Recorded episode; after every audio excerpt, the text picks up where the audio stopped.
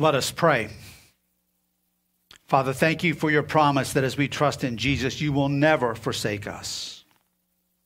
So now we ask that you would come among us by your Spirit and do your good and gracious work among us and in our lives.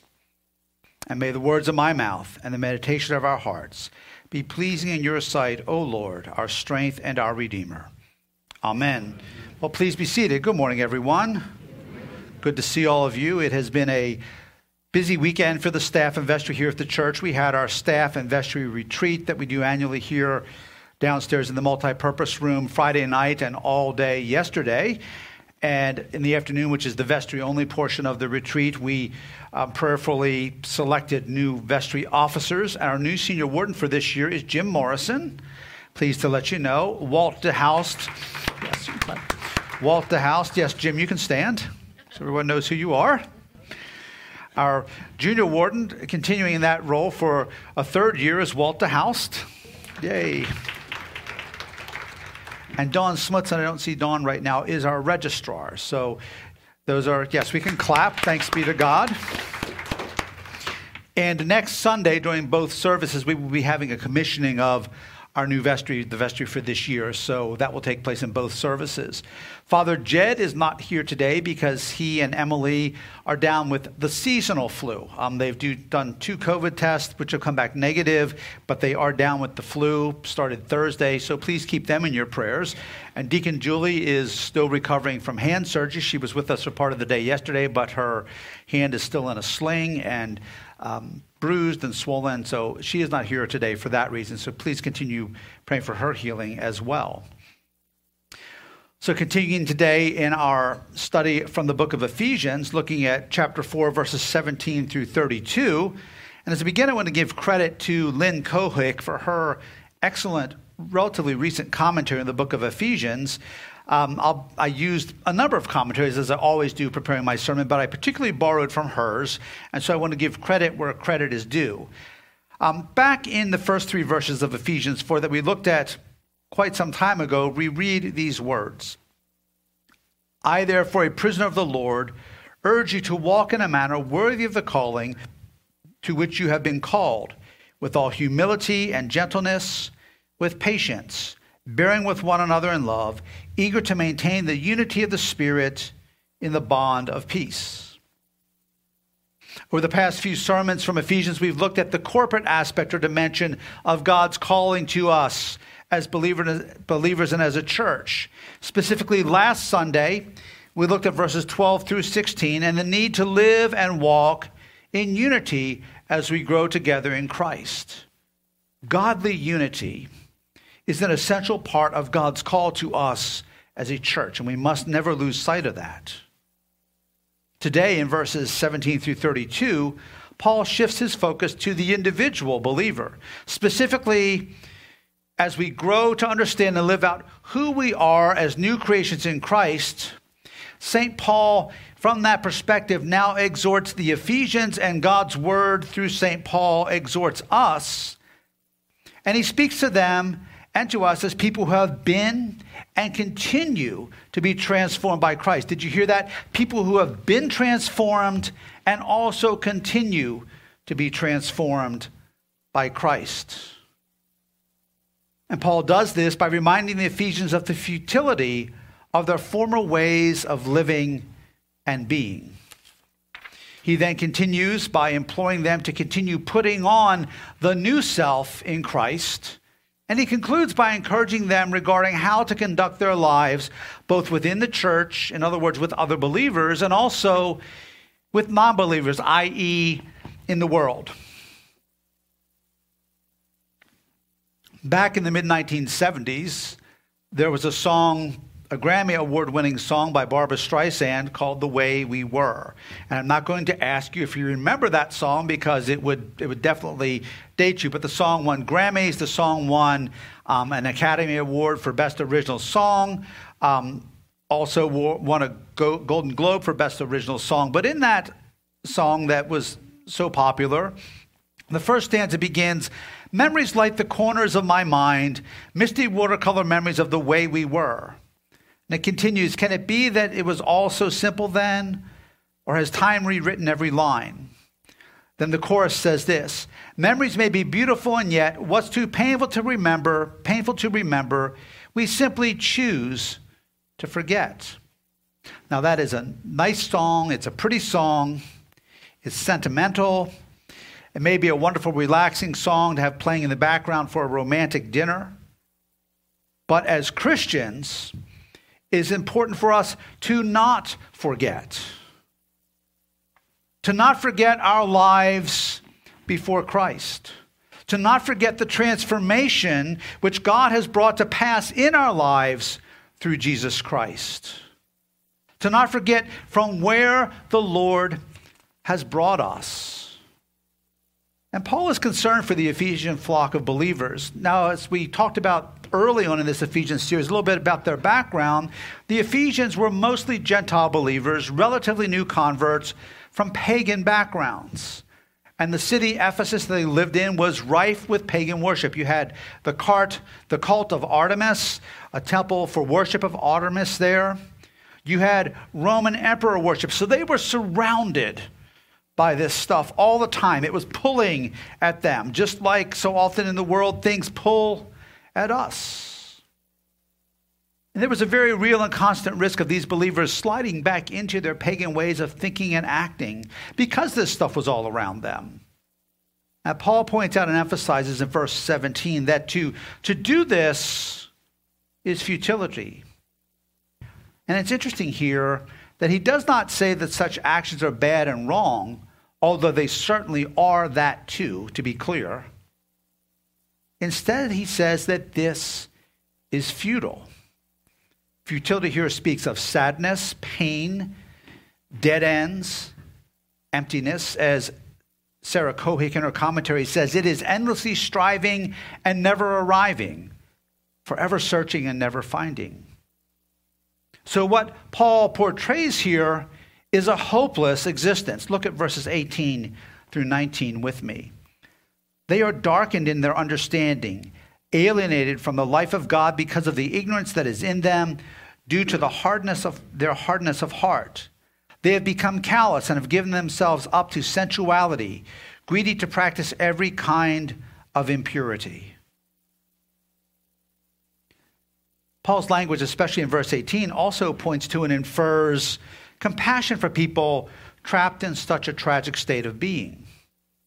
While at the same time, at the same time, he warns the Ephesian believers to not become callous, to not become callous, using this example. And God's word says this to you and me as well. Because callousness, growing insensitivity, will lead to giving ourselves over to ungodly things once again. Some of you know, and some of you don't know, before I went back to seminary and starting to call it a vocational ministry in the priesthood, I worked in project management for a plumbing and heating contractor for, for quite a few years. And I actually started doing that as a summer job in college and worked in the field for quite some time, um, both in those summers and part time in the winter, and then also um, for a number of years before I moved into the office full time. But when you do plumbing, especially a lot of commercial plumbing, you deal with soldering copper pipe from half inch all the way up to four inch copper pipe you're using a torch all the time. And inevitably, you burn the tips of your fingers a lot. Um, you burn your fingers a lot. And what happens, and my wife has noted this, she noticed this is not too long after we were married. I don't have a lot of sensitivity in my fingertips. You know, normally your fingertips are one of the most sensitive parts of your hands, and I don't have a lot of feeling. She'd look at me and say, How can you pick that up and not burn your hand? You know, how can you not feel that? Um, the reality is, I've burned my fingertips enough that they're not sensitive anymore. And that doesn't mean, though, that when I pick up something that's hot, it's not burning my fingers. I just don't feel it.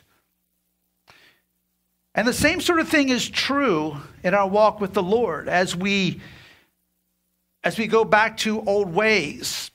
That callousness that St. Paul talks about, it's like burning the tips of your fingers when you're soldering it's still doing damage, it's still harming you, but the more we do it, the more we get burned, the less we feel it. That's exactly right. The less we feel it, and the less sensitive we become to the reality of those things, and the less sensitive we become to the voice of the Spirit of God and the power of God available to us to escape those things and bear up under those temptations. So we need to guard against allowing ourselves to become callous, to losing our sensitivity to the voice of the Spirit of God, who not only speaks to us, but strengthens us. It's important, brothers and sisters, uh, it's important, brothers and sisters, to remember the way we are, were, who we were before and apart from Christ. In 1 Corinthians chapter 6, St. Paul writes this Or do you not know that the unrighteous, the unrighteous will not inherit the kingdom of God? Do not be deceived.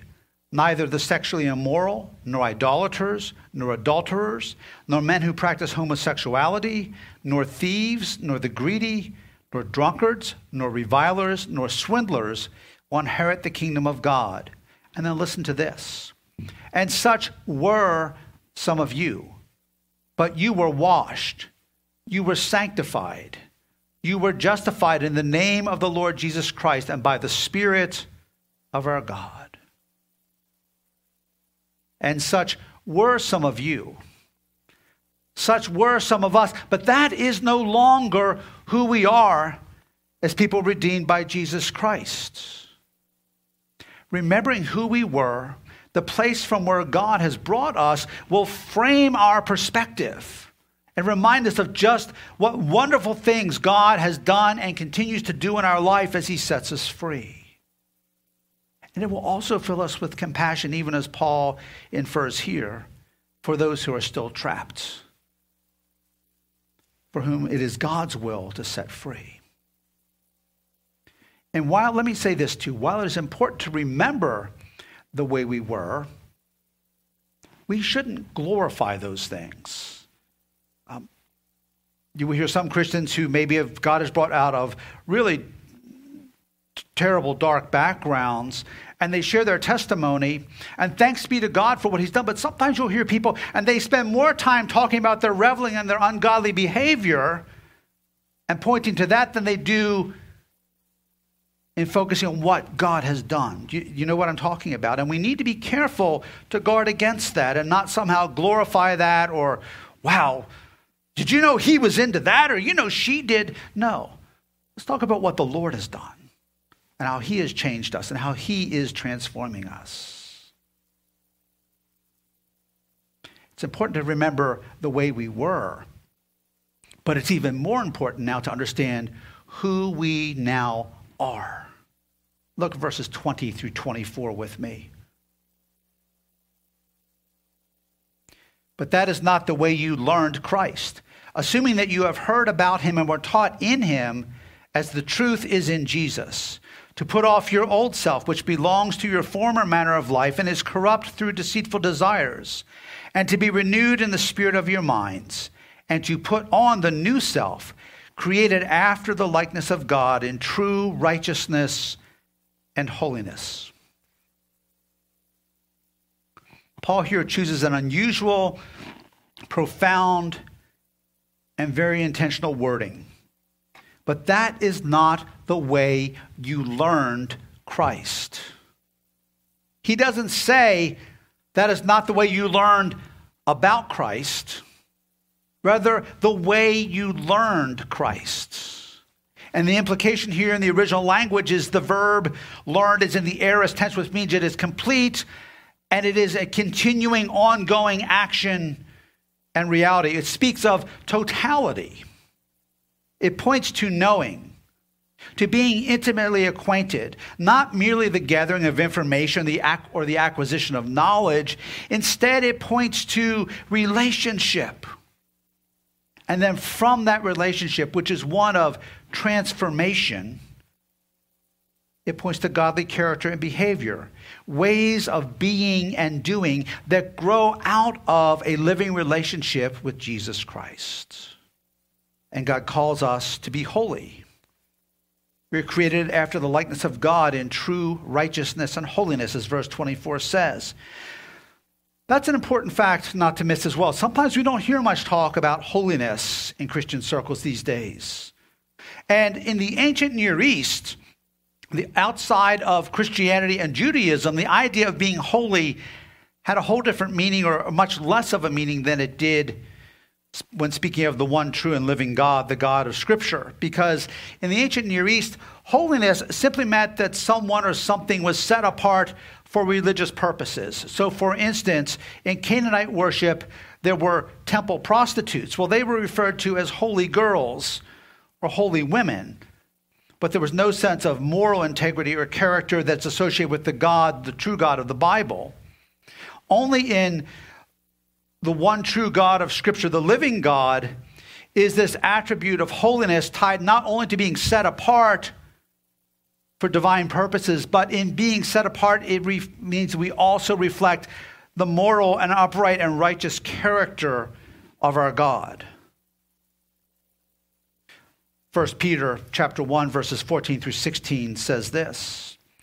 As obedient children, do not be conformed to the passions of your former ignorance but as he who called you is holy, you also, you also be holy in all your conduct, since it is written, You shall be holy, for I am holy.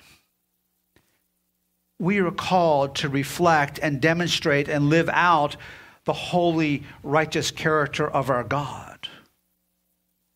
That only comes through learning Christ. It comes through Christ's transformation at work in us by the Spirit of God. Every Sunday in our Eucharistic prayers, we, we pray this Sanctify, that means set us apart, make us holy. Sanctify us also, that we may worthily receive this holy sacrament and be made one body with Him, one body with Jesus, that He may dwell in us and we in Him. Paul's expression to learn Christ captures the reality that Christ is alive and Christ is indeed in relationship with his church and with us as individual believers who know him. Again, to quote Sarah Cohick, the believer grows and develops through actively engaging head, hearts, hands, and feet because the content of the study, hear this, is not a body of literature, but a person, namely Jesus. If you're in Christ, you are a new creation. Let me speak that over you again. If you are in Christ, you are a new creation. Christ has and is making us anew. And he calls us to continue to yield and surrender to his wonderful, good, and gracious work in our lives.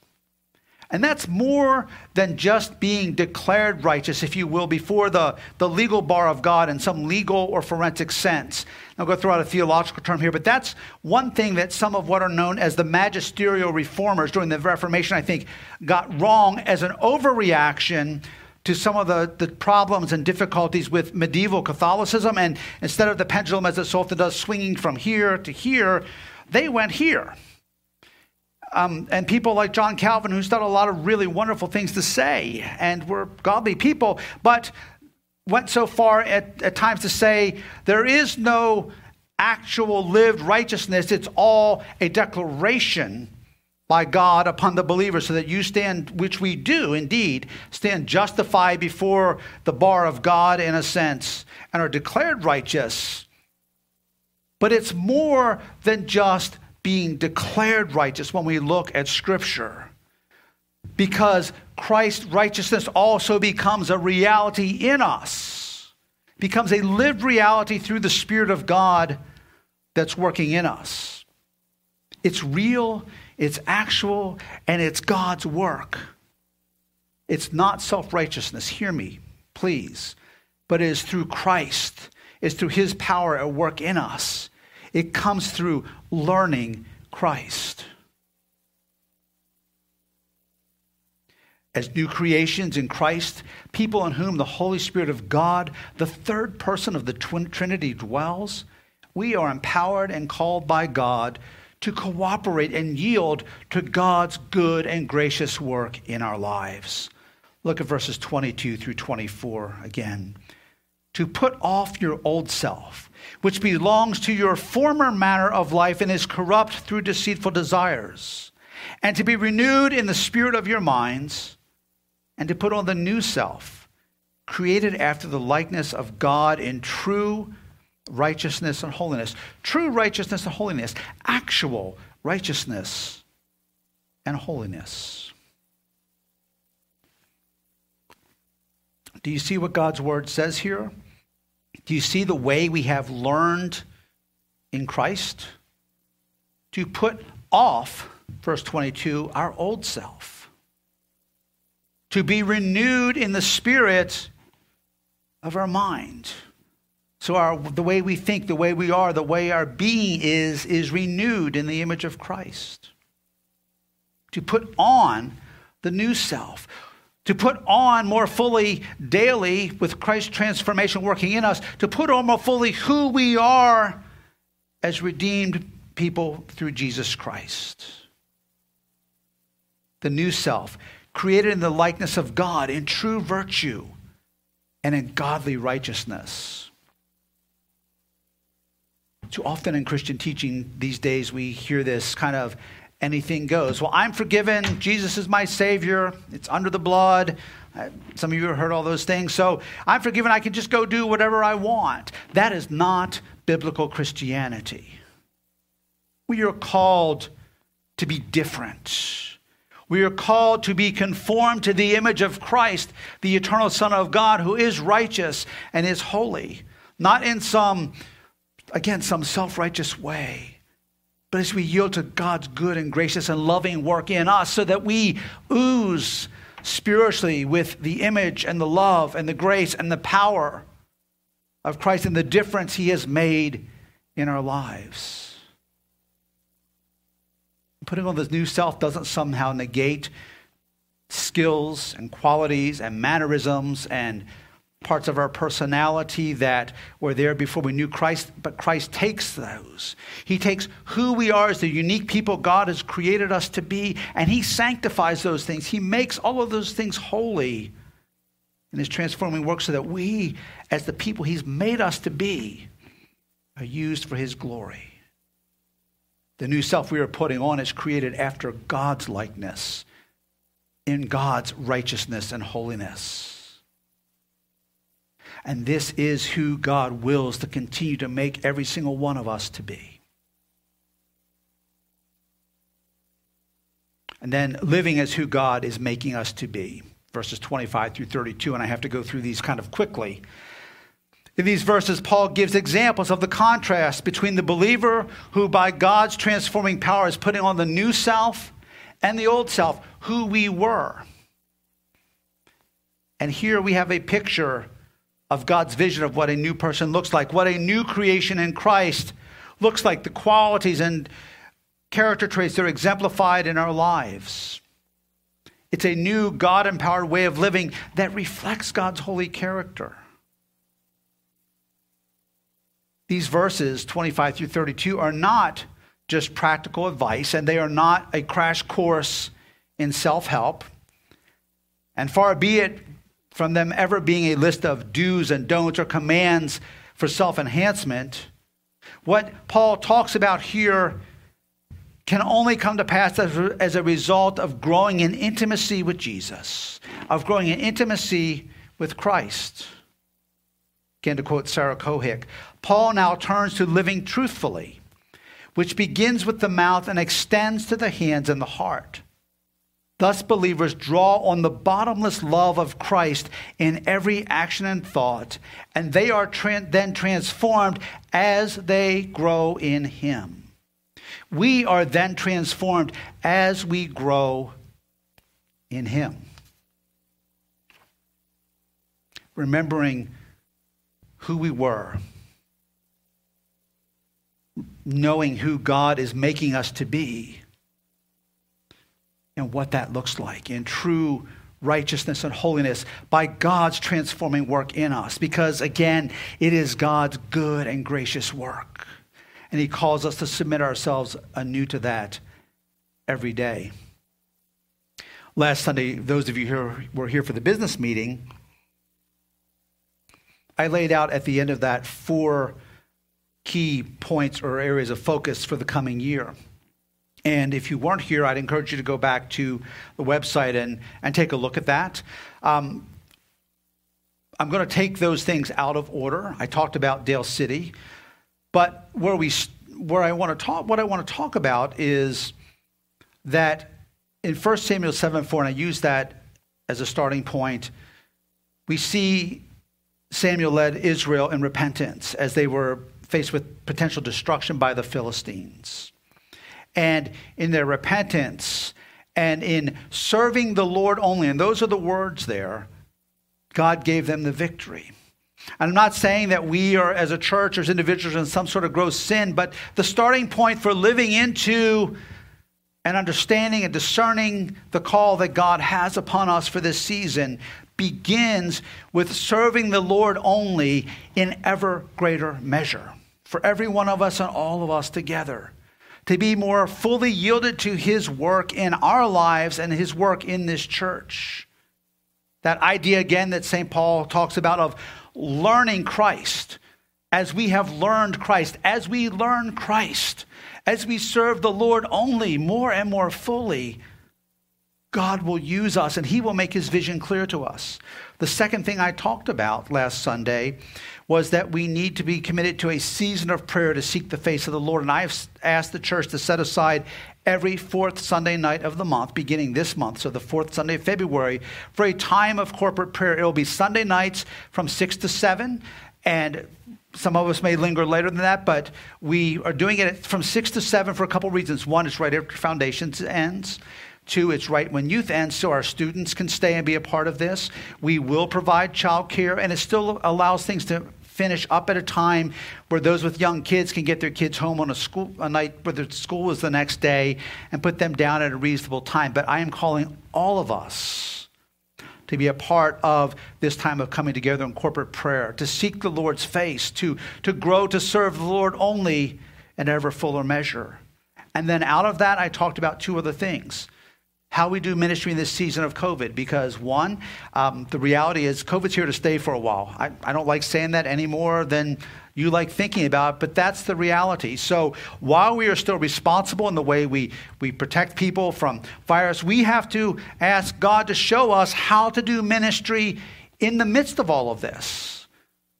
We can't just stay on hold. We haven't, but we can't stay on hold somehow until COVID's over and things go back to the way they were because the reality is the way things were two, two and a half years ago, they're never coming back.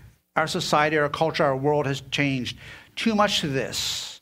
So we need to press in with the Lord and seek his face as we serve the Lord only and say, God, show us how to do ministry in this new context because it really is a new ministry context. And then the other thing I talked about, fourthly, was the same thing you've been hearing me say, but my burden for this is growing, not lessening reaching our neighbors, reaching Dale City down the hill. And that's going to require the power and the presence of God. It's going to first require us serving the Lord only and pressing in with the Lord. And the Lord may will to do some house cleaning in all of our hearts and lives. We all have those places, beginning with me. Sometimes that we don't even know. And as we serve the Lord only, as we learn Christ, God will shine his light on that and clean up some things and make us even more like Jesus so that what our neighbors see and, and the way we operate in the power and the presence of the Lord oozes, in a sense, with the presence of Jesus to our community as we reach them with the love of Christ. So it starts with us. It starts with growing in learning Christ. And then from that, as God continues his good and gracious transforming work in us, as we put on the new self more and more by God's power, he will show us exactly who he wants us to be and what he wants us to do out of that place of being in relationship with Jesus. Amen? Let's pray. Father, thank you for your incredible grace that you welcome us and invite us into ever increasing and living relationship with you. And Lord, you call us to learn Christ. And clearly, Lord, that is a real and true possibility, or you would not have said it in your word. So, Lord, may we learn Christ. May we, by the power of the Holy Spirit dwelling in us, put on the new self in ever greater measure and fill us with your holy and righteous character, that we would truly reflect to the world around us who you are. Lord, guide us as we seek your face, as we serve you only, as we serve you alone. And we ask this in Christ's name. Amen.